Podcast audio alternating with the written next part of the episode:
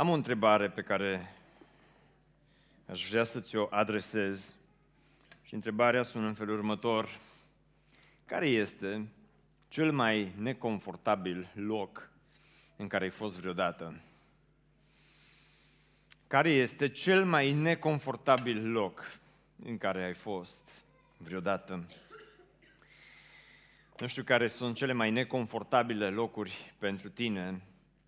Vă mărturisesc că personal pentru mine cel mai neconfortabil loc sau unul dintre cele mai neconfortabile locuri este pe avion. Nu-mi place. Dar deloc nu-mi place.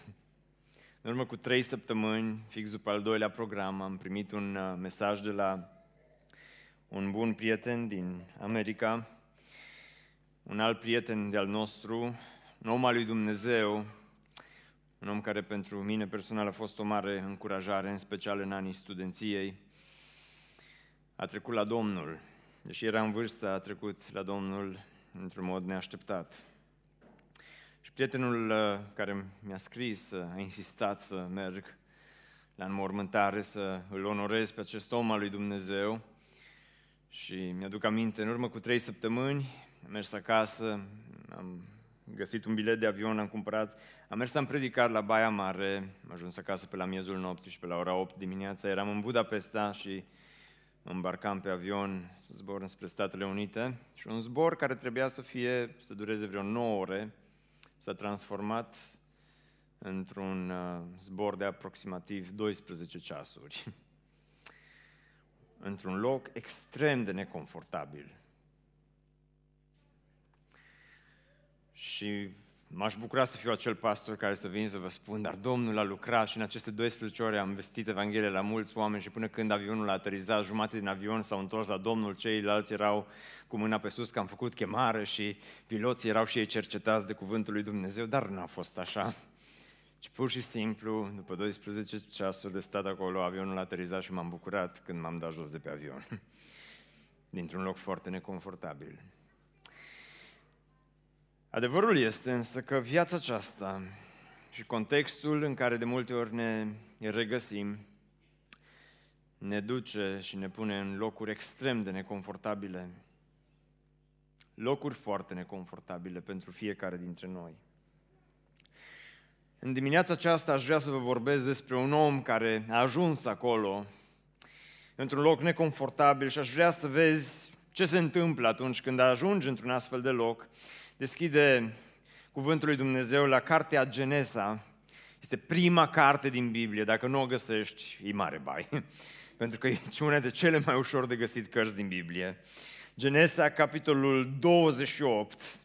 Duminica aceasta este o duminică de sărbătoare pentru noi, este duminica în care vom avea la finalul acestei dimineți colecta Barnaba, am numit-o noi. În urmă cu trei săptămâni vă vorbeam despre un om din uh, Noul Testament pe care îl chema Barnaba. Omul acesta a vândut un ogor, toți banii a dat pentru uh, nevoile bisericii din acea vreme.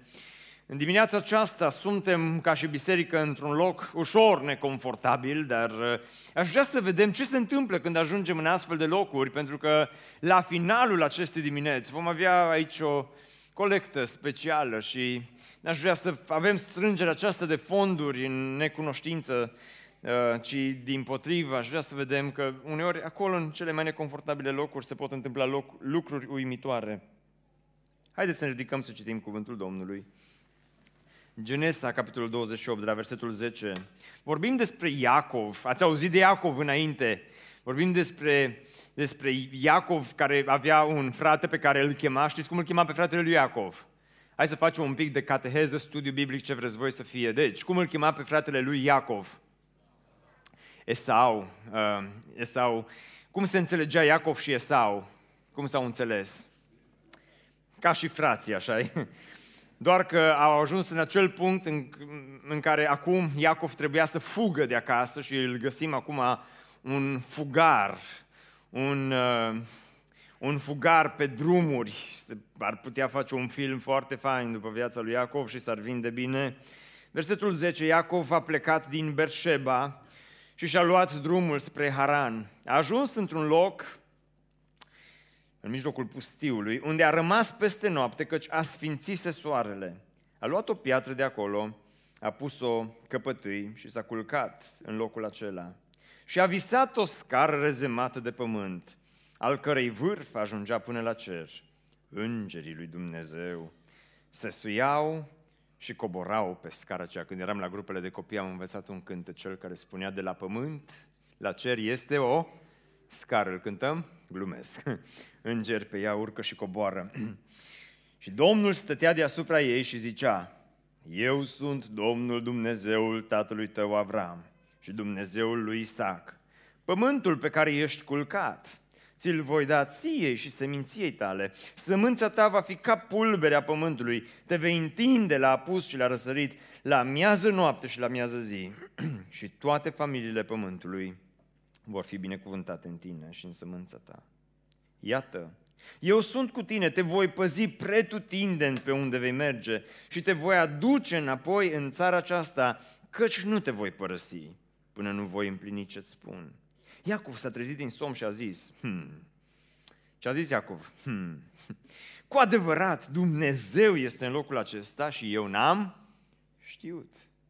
I-a fost frică și a zis, cât de înfricoșător este locul acesta. Aici este casa lui Dumnezeu, aici este poarta cerurilor.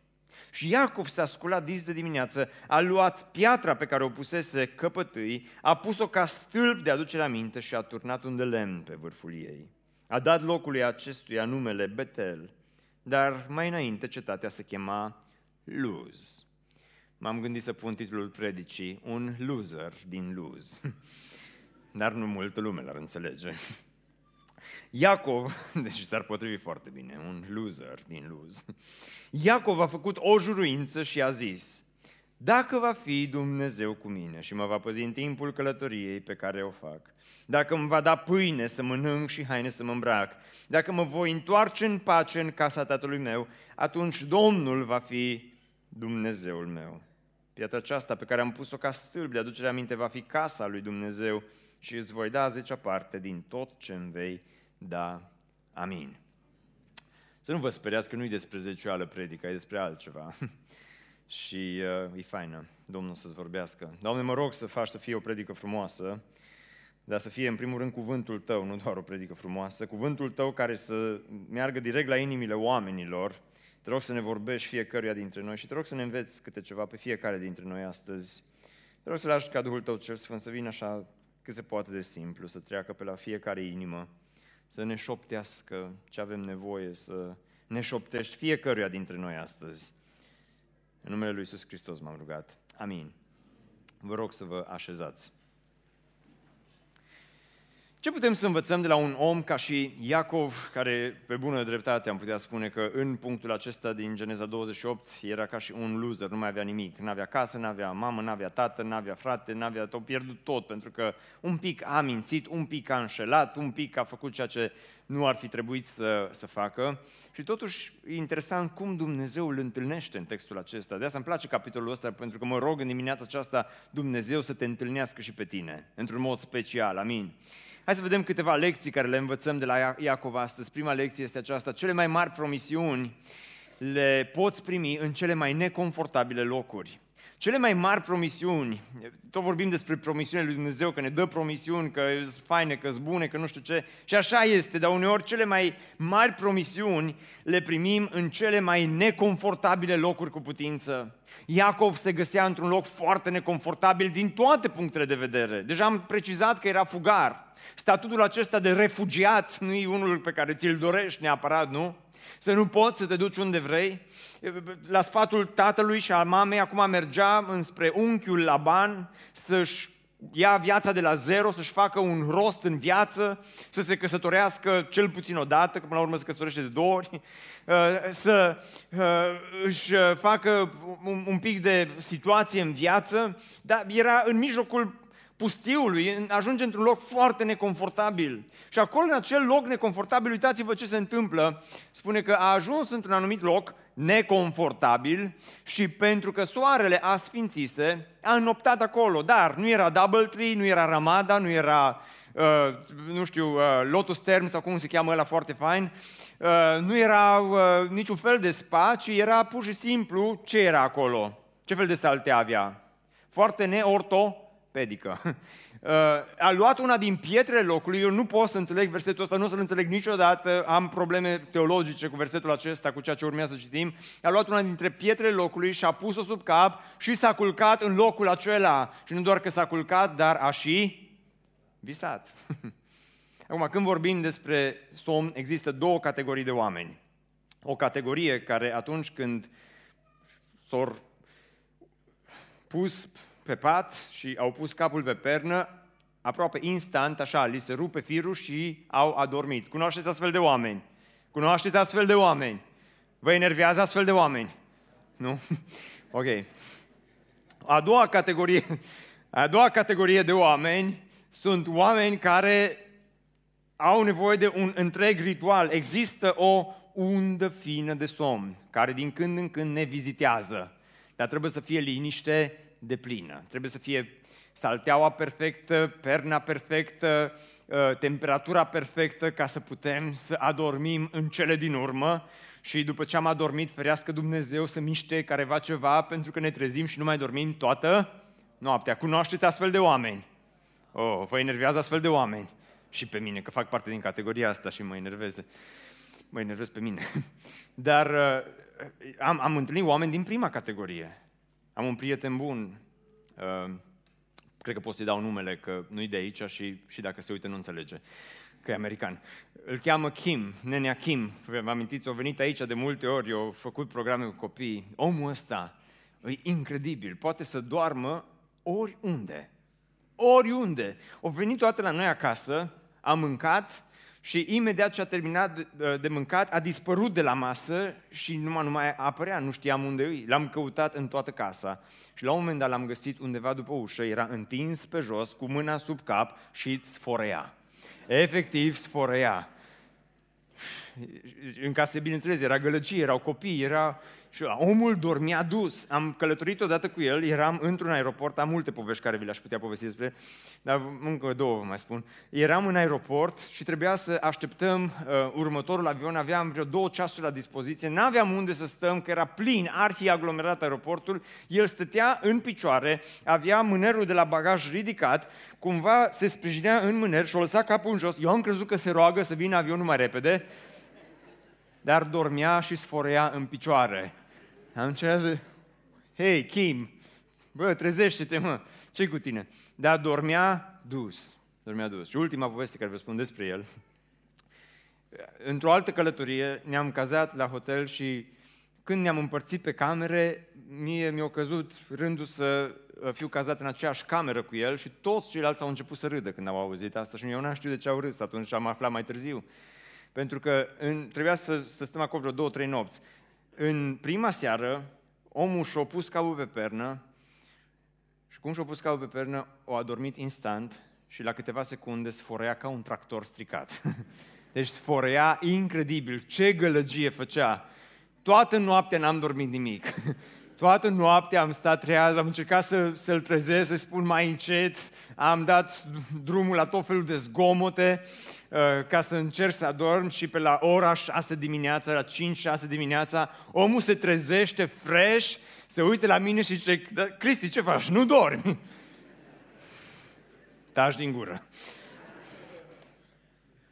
Următoarea seară i-am zis Kim, uite, vreau să spun ceva, n-am putut să dorm toată noaptea, ai sfărăit oribil, o noapte întreagă, te rog foarte mult, lasă-mă 15 minute, dăm 15 minute avans să pot să adorm și după aia culcă-te și tu. Și uh, nicio problemă, ce du-te liniștit la culcare. M-am dus cu o jumătate de oră mai repede. Am încercat să adorm, dar eram stresat că dacă vine, dacă vine. și uh, fiind stresat, normal că n-am putut să adorm, m-am prefăcut că dorm, ăsta vine, se pune în pat, instant adorme, instant sforăie toată noaptea. A doua noapte nedormită. Următoarea zi am mers la farmacie și am cerut câteva somnifere, am luat o doză dublă și următoarea noapte am dormit dus. și am întrebat Kim, cum poți să dormi în halul ăsta? S-a uitat la mine, o zâmbit și a zis, am conștiința curată. Dar, uh, și m-a speriat un pic versetul, m-a speriat un pic când a zis asta, dar, uh, că m-am gândit la mine, dar, uh, dar când am citit aici despre Iacov, m-am liniștit pentru că omul acesta a dormit, deși n-avea conștiința curată deloc. Adică la ceea ce a făcut, prin ceea ce a trecut, era într-un loc atât de neconfortabil să-ți iei o piatră, să ți-o pui pe, în, în loc de pernă și să dormi dus și să mai și visezi, este un loc neconfortabil, unde omul acesta adoarme, doarme dus și, și te întreb cum poate să facă lucrul acesta. Și în timp ce doarme, Dumnezeu îi vorbește. Că la unii oameni Dumnezeu le vorbește mai bine în timpul somnului decât atunci când sunt treji. Că atunci când era treaz, Dumnezeu a încercat să vorbească lui Iacov, dar Iacov nu prea a avut timp să asculte. N-a avut timp să asculte, de aceea, într-un loc neconfortabil, în timp ce doarme, Dumnezeu îi se arată, îi dă visul acela cu scara dublă, că coborau pe o parte, urcau pe cealaltă îngerii, și în vârful scării era Dumnezeu care îi se arăta, care îi vorbea și vreți să vedeți cum îi vorbea Dumnezeu lui Iacov. Uitați-vă ce îi spunea Dumnezeu lui Iacov, ce promisiuni, pentru că rețineți punctul numărul 1, cele mai mari promisiuni le poți primi în cele mai neconfortabile locuri. Dumnezeu a spus, eu sunt Domnul Dumnezeului tatălui tău Avram și Dumnezeului Isaac. Pământul pe care ești culcat, ți-l voi da ție, un refugiat, un mincinos, un fugar și seminției tale. Sămânța ta va fi ca pulberea pământului și te vei întinde spre apus și spre răsărit, spre nord și spre sud. Toate familiile pământului vor fi binecuvântate prin tine și prin sămânța ta. Cum vi se par promisiunile lui Dumnezeu într-un loc neconfortabil? Cum, cum, cum vi se pare predica Domnului? Merge, așa -i? E bună, e fain. Dar nu se oprește aici, uitați-vă. Iată că eu sunt cu tine. Te voi păzi oriunde vei merge și te voi aduce înapoi în această țară. Nu te voi părăsi până nu voi împlini ceea ce ți-am promis. Amin. Cum vi se pare final de predică? Parcă, parcă văd că Dumnezeu l-a pus pe unul dintre îngeri să stea la pian și să-i spună stai și, și fă un pic și ăsta dormea dus și Dumnezeu îi vorbește și îi spune iată că eu sunt cu tine, te voi păzi oriunde vei merge, te voi aduce înapoi în această țară. Promisiuni mari în locuri neconfortabile. Dragii mei, unii dintre voi în dimineața aceasta ați venit la BBSO și unii dintre voi vă găsiți în propria voastră viață în locuri foarte neconfortabile. Este neconfortabil să fii în, în, în spital. Este neconfortabil când analizele nu sunt bune. Este neconfortabil atunci când poate lucrurile n-au mers cum ți-ai dorit și poate examenele și poate familia. Poate ești într-un loc neconfortabil în ce privește relația ta din familie. Poate ești într-un loc neconfortabil în ce privește căsătoria ta. Poate ești într-un loc neconfortabil în ceea ce privește finanțele tale. Poate te, te găsești în acest loc obscur din viața ta și zici, de ce m-a adus Dumnezeu aici? De ce perna asta e atât de tare? De ce locul acesta e așa de nasol? De ce e atât de greu să adormi într-un loc ca și acesta? De ce sunt între unde, de unde am plecat și unde ar trebui să ajung? De ce aici, la mijlocul drumului, unde nu este nimeni? Dragul meu, nu uita că și pentru tine, uneori Dumnezeu îți amintește și îți reamintește cele mai mari promisiuni ale Lui. Dumnezeu este gata să ți le ofere în cele mai neconfortabile locuri ale vieții tale. Și unii dintre voi treceți pe acolo chiar astăzi. E neconfortabil să te găsești în situații în care, în care simți că îți fuge pământul de sub picioare. E așa de neconfortabil când în loc de o pernă moale ai o piatră la cap. Să stai cu capul pe piatra aceea și să asculți promisiunile lui Dumnezeu. Parcă îți mai faine promisiunile lui Dumnezeu când merge aerul condiționat, nu când ai piatra sub cap. Nu? Cu toate acestea Dumnezeu îi face niște promisiuni extraordinare acestui om. Dragii mei, noi ca și biserică, în perioada aceasta, ne găsim într-un loc foarte neconfortabil. Pentru că în urmă, cu câteva luni de zile, am început să construim campusul BBSO. Și este neconfortabil să construiești este neconfortabil să strângi bani. Este neconfortabil să te duci pe drumul acesta, dar, dar, dar vă spun că și pentru noi cele mai faine momente pe care le-am trăit în ultimii doi ani, sau printre cele mai frumoase momente pe care le-am trăit în ultimii doi ani, când Dumnezeu ne-a adus aminte de promisiunile Lui, de bunătățile Lui care se nuiesc în fiecare zi, au fost în aceste locuri neconfortabile și aș vrea să îi rog pe prietenii mei să vină aici în față, să mă ajute, pentru că am aici o, o, o tablă mare pe care vreau să, să o aducem uh, aici un pic mai mai, uh, mai în față, dacă veniți să, să-mi dați o mână de ajutor, pentru că adevărul este, inclusiv astăzi, suntem într-un loc și frumos, dar și neconfortabil în același timp. Când mă duc la șantier, pe, pe de o parte mă mir cât de frumos, cât de mare e miracolul, dar de cealaltă parte e așa de neconfortabil tot ceea ce se întâmplă. De cealaltă parte e așa de, sunt așa de multe lucruri care trebuie încă să se întâmple și e așa de greu când pur și simplu de multe ori simți că noi, biserica, stăm cu capul pe o piatră. E greu să stai cu capul pe o piatră, e greu să dormi atunci când, ă, băieții, nu, un pic că n-am terminat, hai să dăm mai în spate că o să cad jos de aici de pe scenă. să facem să fie bine. Să nu... Și așa mă simt neconfortabil în fața oamenilor, să mă simt și mai neconfortabil. Însă, în urmă cu fix 2 ani de zile, am început în locul acesta ceea ce noi am numit, și spuneți voi cu voce tare, miracolul BBSO. Și în data de 13 august, astăzi în cât suntem? În 11. În 13 august 2017 am stat aici în fața voastră, încercam să cumpărăm terenul BBSO. Toți mi-au zis, faceți credit, mergeți nu știu unde, cereți bani, cerșiți, împrumutați-vă. Și le-am zis, nu, Dumnezeu ne va ajuta să plătim toți cei 420.000 de euro pentru terenul BBSO și în 13 august 2017 am stat aici în fața voastră și vi-am arătat și am hașurat și am hașurat și am hașurat toată suma pe care trebuia să o strângem și vă amintiți că am hașurat mai mult că Dumnezeu nu ne-a dat numai 420.000, ci ne-a dat aproape 500.000 de euro în 2017 ca să putem să achităm terenul BBSO. Ce fain ar fi dacă ar exista un pic de entuziasm în casa Domnului în dimineața aceasta. Pentru că Domnul este bun și pentru că Domnul în urmă cu doi ani a făcut un miracol în locul acesta, haideți să aplaudăm miracolul Domnului în casa Domnului și să aplaudăm din toată inima noastră. Amin.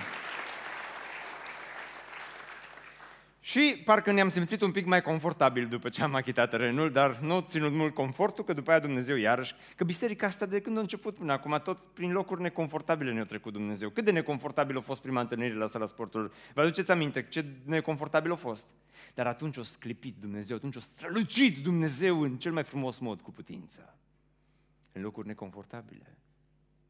Acolo o strălucit puterea, gloria, slava lui Dumnezeu, când, pentru că locurile neconfortabile de obicei sunt acele locuri care sunt mai mari decât posibilitățile tale. Locul acesta, pustiul, era mult mai mare decât posibilitățile lui Iacov. Și acum suntem în acest loc foarte neconfortabil, în care trebuie să strângem 3 milioane de euro ca să putem să continuăm construcția campusului BBSO cu ajutorul lui Dumnezeu. Până aici am reușit să strângem, până aici avem aproximativ 1,1 milioane de euro. Știți de unde au venit banii aceștia? Doar de la dumneavoastră, de la prietenii BBSO, de la românii din țară și de la românii din străinătate, în proporție de 99% banii aceștia sunt bani pe care i-au dat copii, i-au dat studenți, i-au dat oameni care au fost binecuvântați, i-au dat oameni care au dat sacrificial. Slavă Domnului pentru asta! Și inclusiv joi seara eram la teren, la rugăciune și am sărbătorit și cina Domnului acolo. Așa ce seară frumoasă, câți dintre voi ați fost acolo? Așa ce frumos a fost, așa de fain a fost, așa vreme perfectă. Prima dată de când mergem anul ăsta acolo, de când merg și eu acolo și nu a plouat. Și așa de frumos a fost, a fost așa o, o, o delectare să fim efectiv acolo și să putem să ne închinăm, să sărbătorim cina Domnului și s-a terminat programul. Și la final, după ce vi-am zis la toți că puteți să mergeți acasă, era cuplul ăsta tânăr uh, care fugea efectiv în față, au venit până la mine, m-au salutat, zice, uai ce bine, zice că, că, că ne întâlnim și zic, dar voi când ați ajuns? Zice, acum. Zic, acum am terminat. Știm, știm, zice, dar noi venim din Cluj, vă urmărim online. Domnul să vă binecuvinteze, apropo.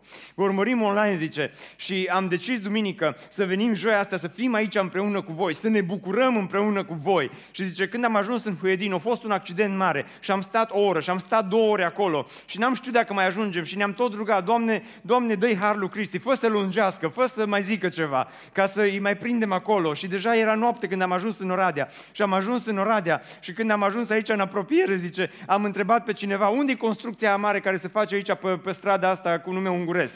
Și zice, construcția mare, ca o întâlnire acolo. Și zice, uite, construcția mare e acolo. Zice, da, mai este? Da, zice, mai este de construit. Nu dacă mai este de construit, dacă mai este întâlnirea, zice. Dacă mai este întâlnirea, că vrem și noi să ajungem. Zice, nu știm de nicio întâlnire, merge și vedeți ce se întâmplă. Și au ajuns fix înainte să plecăm de acolo. Și când au venit acolo, zice, am, ne-am uitat la programe, am ascultat mesajul cu Barnaba, zice, și uite, aici un plic de 2000 de ori, ne-a pus Dumnezeu pe inimă, nouă din Cluj, să venim, să vă aducem 2000 de euro pentru construcția campusului BBSO. O scris aici, pentru BBSO, unul din cei 1000 oameni ai lui Dumnezeu, oameni care își dedică viața. Hai să aplaudăm din toată inima să le mulțumim. Nu banii, dar gestul lor, prin, prin, prin prezența lor acolo. Nu știu cum, nu știu dacă puteți să înțelegeți. Știți cum am simțit eu când au venit ăștia și mi-au povestit despre Huedin și cum au venit și cum au ajuns? Parcă ar fi ajuns Domnul Isus în persoană acolo. Așa o încurajare, într-un loc neconfortabil. Că a fost fain să sărbătorim cina Domnului printre betoane și printre schele și printre macarale, dar e totuși un pic neconfortabil, nu? Într-un loc neconfortabil, promisiunile lui Dumnezeu se pot înoi față de tine într-un mod extraordinar. Într-un mod extraordinar. Ceea ce o promis Dumnezeu lui Iacov, iată că eu sunt cu tine, te voi păzi oriunde vei merge, te voi aduce înapoi în această țară. Este valabil și pentru tine. Nu te voi părăsi până nu voi împlini tot ceea ce ți-am promis. A doua lecție care putem să o învățăm din textul acesta este următoarea. Că o piatră mică poate să devină o poartă spre cer. Uitați-vă, hai să, să vedeți ce se întâmplă. Visează, are visul acesta pe care Dumnezeu îl dă. Când s-a trezit din somn, Iacov a zis, cu siguranță Domnul este în acest loc, iar eu n-am știut. Dragii mei, vă rog să observați un adevăr foarte important. Dumnezeu era prezent tot timpul acolo, doar că Iacov nu a văzut prezența lui Dumnezeu. Dumnezeu nu a apărut acolo când s-a trezit Iacov. Dumnezeu era acolo tot timpul. E important acest adevăr, că unii dintre voi toți ziceți, Doamne, te rugăm să fii aici, să vină prezența Ta împreună cu noi. Hei, Dumnezeu este prezent în locul acesta tot timpul. Important este ca tu să te trezești și să vezi prezența lui Dumnezeu în locul acesta. Important este ca tu să-L experimentezi pe Dumnezeu în locul acesta. Domnul este în acest loc, iar eu n-am știut. Cel mai grav lucru care ți se poate întâmpla, și nu mi-am propus să predic despre asta și vreau să nu mă lungesc, dar vreau să spun asta, cel mai rău lucru care ți se poate întâmpla în viața aceasta este să ratezi prezența lui Dumnezeu. Să fie Dumnezeu cu tine și tu să nu știi lucrul acesta. El s-a temut și a zis, cât de temut, cât de înfricoșat este acest loc. Aceasta nu este altceva decât casa lui Dumnezeu. Aceasta este poarta cerurilor. Și mai departe, uitați-vă ce face. Iacov s-a sculat de dimineață, a luat piatra care fusese sub capul lui, a ridicat-o ca stâlp și a turnat un de lemn pe vârful ei. Nu știu ce formă o fi avut piatra respectivă, dar știu că piatra aceea a împlinit, a îndeplinit două funcții. Hai să vorbim, acum suntem în punctul predicii în care putem să vorbim un pic și după aia încercăm să terminăm, bine? Hai să vedem, care a fost prima funcție? Care a fost primul rol pe care piatra l-a avut? Primul rol care a fost? A, a fost rol de pernă, nu? Și-o pus-o sub cap și-o dormit. Și a folosit-o într-un fel pentru confortul lui personal. Deși n-a fost confortabil, a fost totuși mai bună decât nimic. Al doilea rol pe care piatra l-a avut n-a fost doar de pernă, ci a, fost și, a avut și rolul de de stâlp, de poartă, poarta cerurilor. Iacov transformă ceea ce a folosit în interes propriu până atunci și ceea ce a folosit pentru el personal. Iacov a luat acel lucru care era cât de cât confortabil pentru el și l-a transformat într-o poartă pentru Dumnezeu, într-o poartă înspre cer. L-a transformat într-un lucru de care și alții să beneficieze.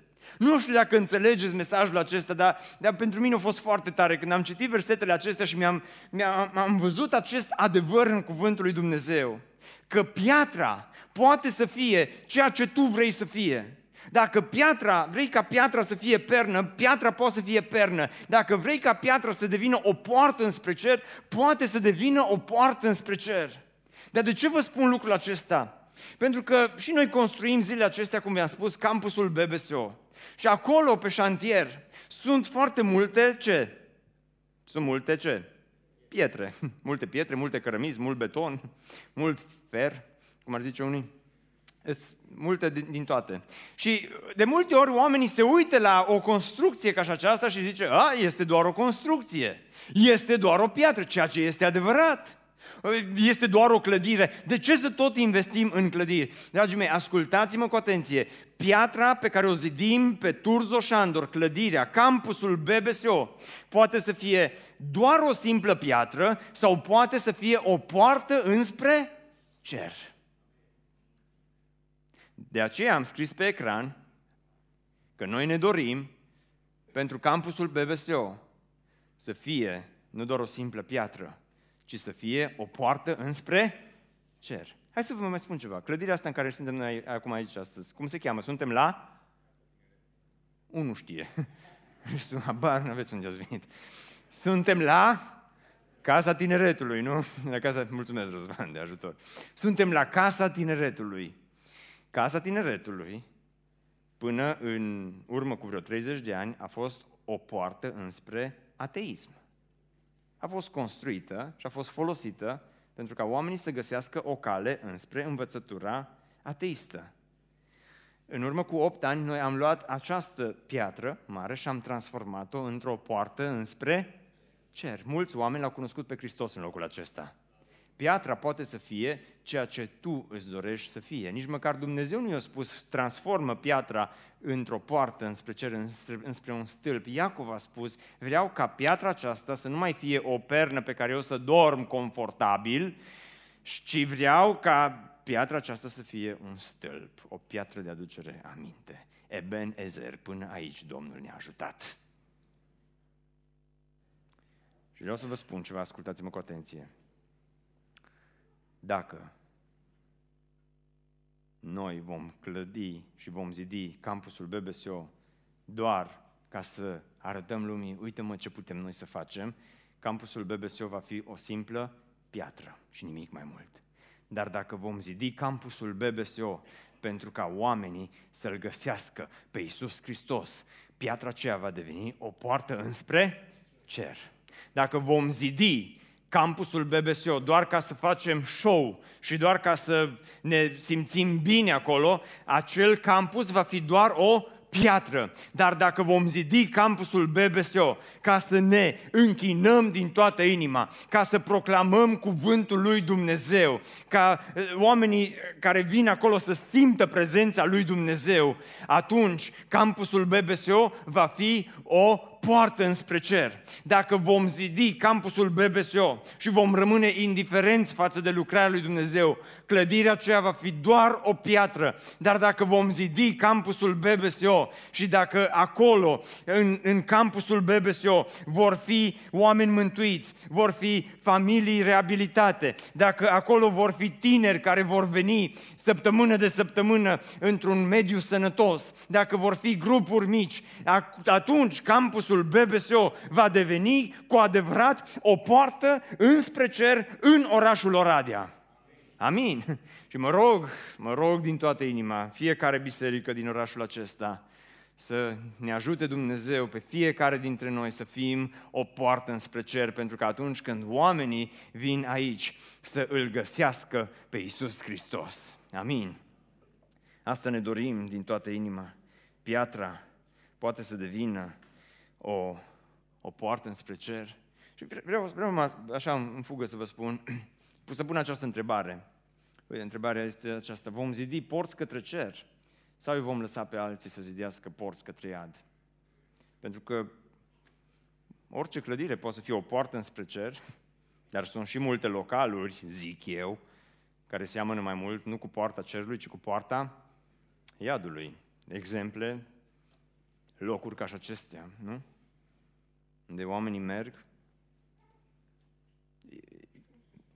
merg și mai degrabă găsesc calea înspre iad, nu calea înspre cer. Și vreau să vă spun ceva. De când am început să zidim, și aici vreau să am așa o discuție pastorală cu voi. Pot să discut un pic, să nu predic. Mă opresc din predicat, bine? Și aici vreau să vorbim un pic, așa ca între prieteni, între patru ochi. De când am început să zidim uh, Casa Domnului, au fost așa de multe comentarii, au fost așa de multe păreri. Ce poți face cu 3 milioane de euro? Îți bani mulți sau puțini? Credeți-mă, sunt foarte mulți. Și uh, sunt bani care, e adevărat, puteam să-i folosim în multe alte domenii. Sunt mulți orfani, sunt mulți săraci, sunt mulți bolnavi, sunt mulți care ar avea ce să facă cu banii aceștia. Și mulți au venit să-și dea cu părerea, măi, dar de ce așa de scumpă e piatra asta? De ce așa scumpă piatra? Dar există porți ale iadului în care se investesc semnificativ mai mulți bani decât aceștia și nimeni nu spune absolut nimic și este ok și este în regulă. De aceea, dacă campusul BBSO devine o poartă cerului, suma aceasta nu este prea mare ca să o investim în acea piatră. Amin. De aceea mă rog ca Domnul să ne ajute ca după ce vom fi finalizat clădirea aceea și încă de acum, de fiecare dată când vom merge, joia, de la ora 8 jumate, când mergem acolo, să vină ungerea Duhului Sfânt peste locul acela și Dumnezeu să fie prezent acolo și fiecare dintre noi să putem să exclamăm ca și Iacov, cât de înfricoșat este locul acesta, aici este prezența lui Dumnezeu, aici este poarta cerurilor, amin. De asta zidim, de asta uh, dorim să terminăm campusul BBSO până în 20 ianuarie 2020. Uite, avem 1,1, am strâns banii aceștia până în 11 august 2019. Și ne trebuie suma aceasta ca să putem să finalizăm până în 20 01 2020. Domnul să ne ajute la aceasta. Oh, cât de neconfortabil ne simțim, dar cât de mari sunt promisiunile lui Dumnezeu, că nu o să ne lase, nu o să ne părăsească, până nu terminăm tot ce avem de făcut. Amin. Bun, hai să vedem repede la finalul acestui mesaj ce poți tu să faci. Și vreau să vă spun așa pe scurt, ce poți tu să faci. În primul rând, nu te târgui cu Dumnezeu, că Dumnezeu îi se descoperă lui Iacov, îi spune o predică, acum am început să predic iarăși, până aici o să terminat uh, discuția între patru ochi, acum iarăși suntem la predică. Deci, uh, ce poți tu să, să faci? Acum, în uh, această etapă a vieții noastre, a bisericii. Nu te târgui cu Dumnezeu, că Dumnezeu se descoperă, Dumnezeu, a vorbit, Dumnezeu cum a vorbit cu Iacov? Frumos sau foarte frumos? Hai să, hai să vorbim, că se termină predica mai repede dacă vorbiți cu mine. Cum a vorbit Dumnezeu cu Iacov? E extraordinar de frumos, așa, așa, a fost așa de fain, așa, nu te voi lăsa, nu te voi părăsi, sămânța ta, toate promisiunile, eu au făcut vreo șase, șapte promisiuni în, în versetele acestea, una și una. Dar uitați-vă cum se roagă acum Iacov. Apoi Iacov a făcut un jurământ zicând, dacă Dumnezeu va fi cu mine, dacă mă va păzi în această călătorie pe care o fac, dacă îmi va da pâine să mănânc și dacă o să-mi dea haine de la H&M să mă îmbrac, astfel încât mă voi întoarce în, în pace acasă la tatăl meu. Am o întrebare. Cum vi se pare rugăciunea lui Iacov? Cum vi se pare rugăciunea lui Iacov? E faină? Ha? E, e ok? E bine? Se roagă frumos? Se roagă frumos? Nu prea vreți să vorbiți cu mine astăzi, dar nu-i nimic, că eu insist. Îmi place să fiu insistent astăzi, voi fi insistent. Cum vi se pare rugăciunea lui Iacov? Frumoasă, așa e? Unii. Da. Eu zic că totuși, parcă rugăciunea lui Iacov e un pic uh, tupeistă, pentru că Iacov îi, îi, îi pune câteva condiții lui Dumnezeu, sau nu? Oh, dacă, dacă și dacă. Și cu alte cuvinte, asta seamănă mai mult cu rugăciunea mercenarului. Adică Iacov îl ia pe Dumnezeu, îl pune la colț și îi spune, Doamne, dacă îmi faci A, B, C, D, atunci Tu o să fii Dumnezeu meu și o să te și bucuri de chestia asta. Uite ce avantaj o să ai Tu, Doamne. Uite, vezi, vezi cât, câte avantaje ai cu mine, cu un loser, din lose. Adică, serios, și uitați-vă cum își continuă rugăciunea. Deci, atunci Domnul va fi Dumnezeul meu, iar această piatră pe care am așezat-o ca și stil va fi casa lui Dumnezeu și din tot ceea ce îmi vei da, îți voi da cu siguranță a zecea parte. Rugăciunea lui este o rugăciune, oarecum, nu știu, dar tot mi-o place, că știți de ce îmi place? Că era la începutul vieții de credință. Aici Iacov se întâlnește cu Dumnezeu. Și el se roagă săracul sincer. El vine înainte de Dumnezeu așa cum o știut el. Nu, nu a învățat rugăciunile de la biserică, nu, că putea să vină tu, Dumnezeu penticostalilor și a baptiștilor. Tu cel care, cum s-a rugat un frate mai de mult, ai tărcat păsula. Uh, tu cel care toate le-ai făcut, toate le știi. Cei care nu sunteți din Ardeal și sunteți în trecere, ce-a spus fratele pastor acum? Vă traduc la sfârșit, că mi se termină timpul de predică. Dar dar el vine așa de frumos, sincer, înaintea lui Dumnezeu. Cum o știut el să se roage? Și știți ce îmi place la Dumnezeu?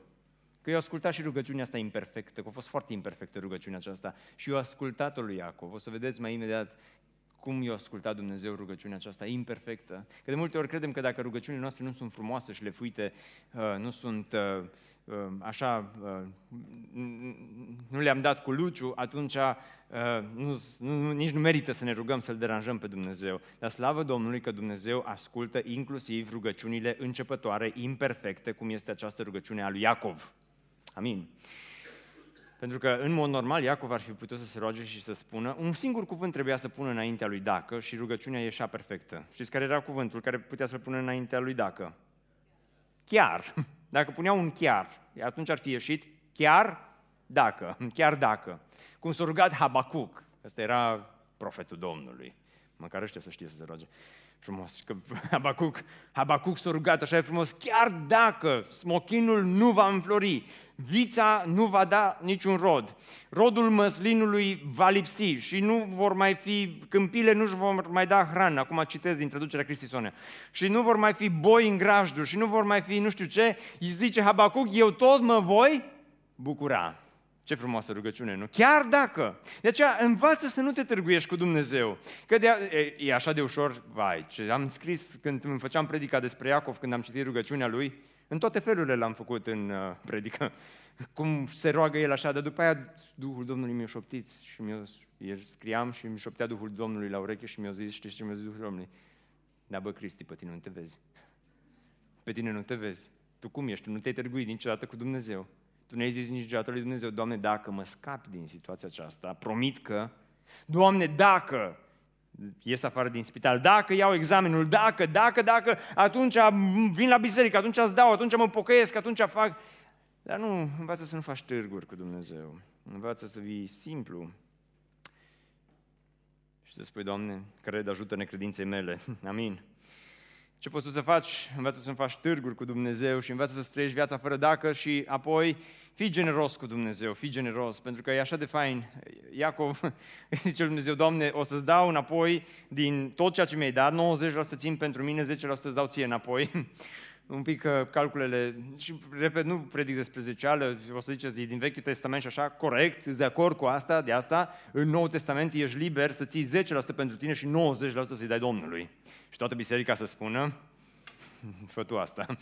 Dar uh, cam asta am văzut în privirile voastre, traducerea de aici din față.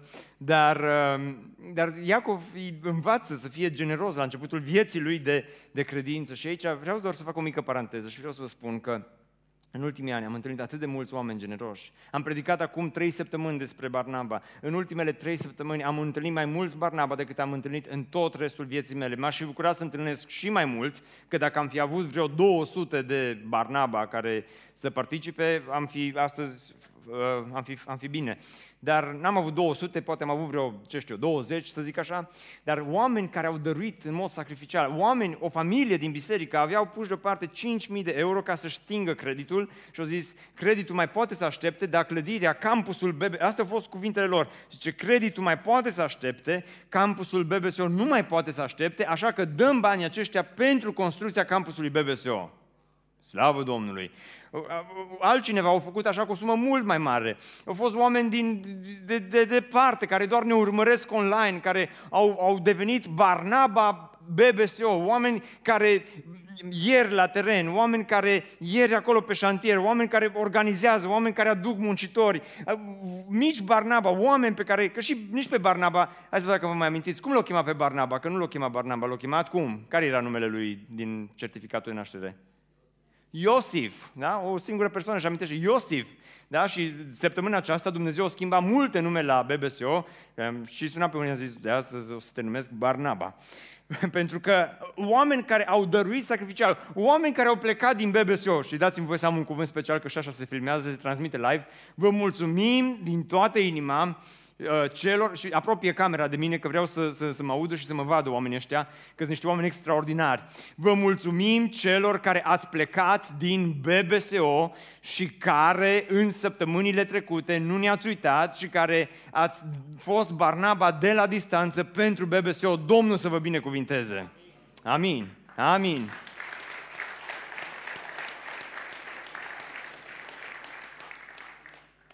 Învață să trăiești generos. Pentru că Domnul, pe măsură ce o să tot o să hașurăm și o să hașurăm și o să hașurăm și o să hașurăm, pe măsură ce o să facem clădirea aceasta, Dumnezeu, chiar dacă suntem într-un loc neconfortabil, o să ne se descopere într-un mod extraordinar. Și vreau să închei spunându-vă următorul lucru. Spunându-ți următorul lucru, fă ca viața ta să devină o poartă înspre cer. Cel mai important lucru este ca tu și viața ta să devină o poartă înspre cer, tu să fii un indicator înspre cer. Pentru că Iacov ajunge un loser din luz, un om care nu mai are nimic, nici măcar nu avea nimic de pierdut. Și se oprește acolo în luz.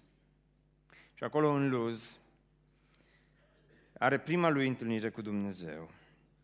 Și apoi pleacă la Laban și acolo petrece vreo 21 de ani și se căsătorește și are copii.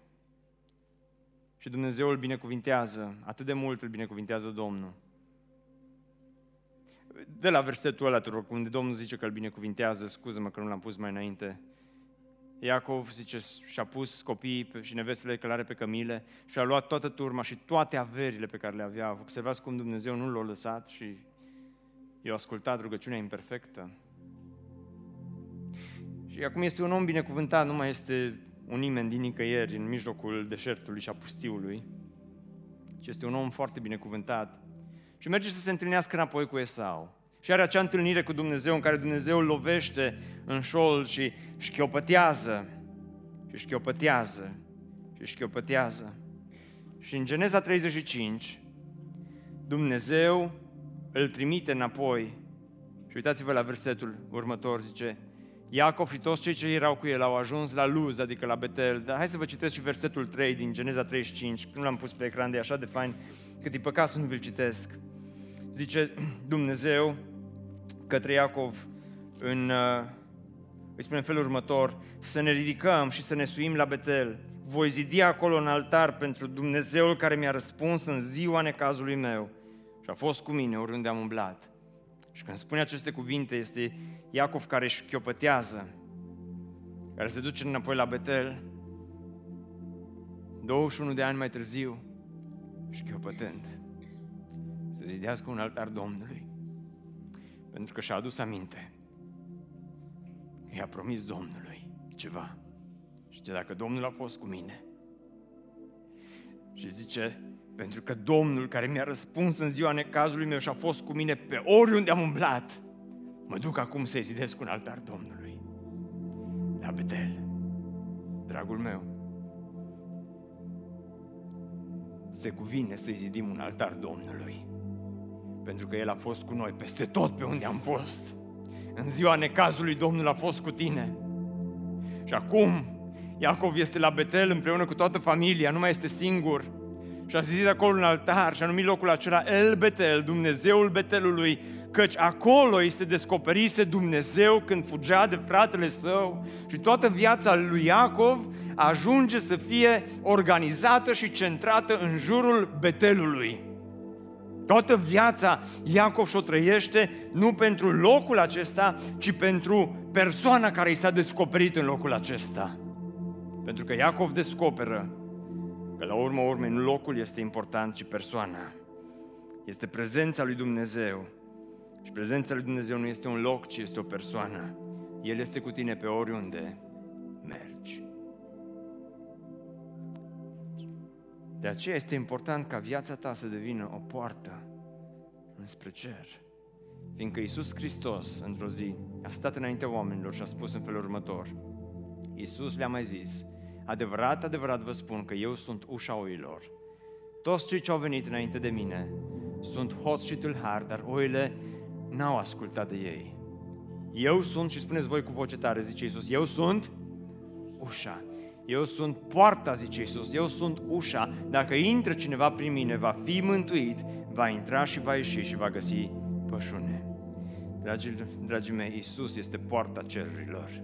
Hristos este ușa. Noi, biserica, tu personal trebuie să fii un indicator înspre Cel care este poarta cerurilor. Amin. Eu, zice Iisus, sunt calea, adevărul și viața. Nimeni nu vine la Tatăl decât prin mine. Campusul BBSO trebuie să fie o poartă, un indicator în care, prin care oamenii să-L găsească pe Hristos. O poartă a cerurilor. Dumnezeu este în locul acesta cât de înfricoșat este locul acesta, spune Iacov.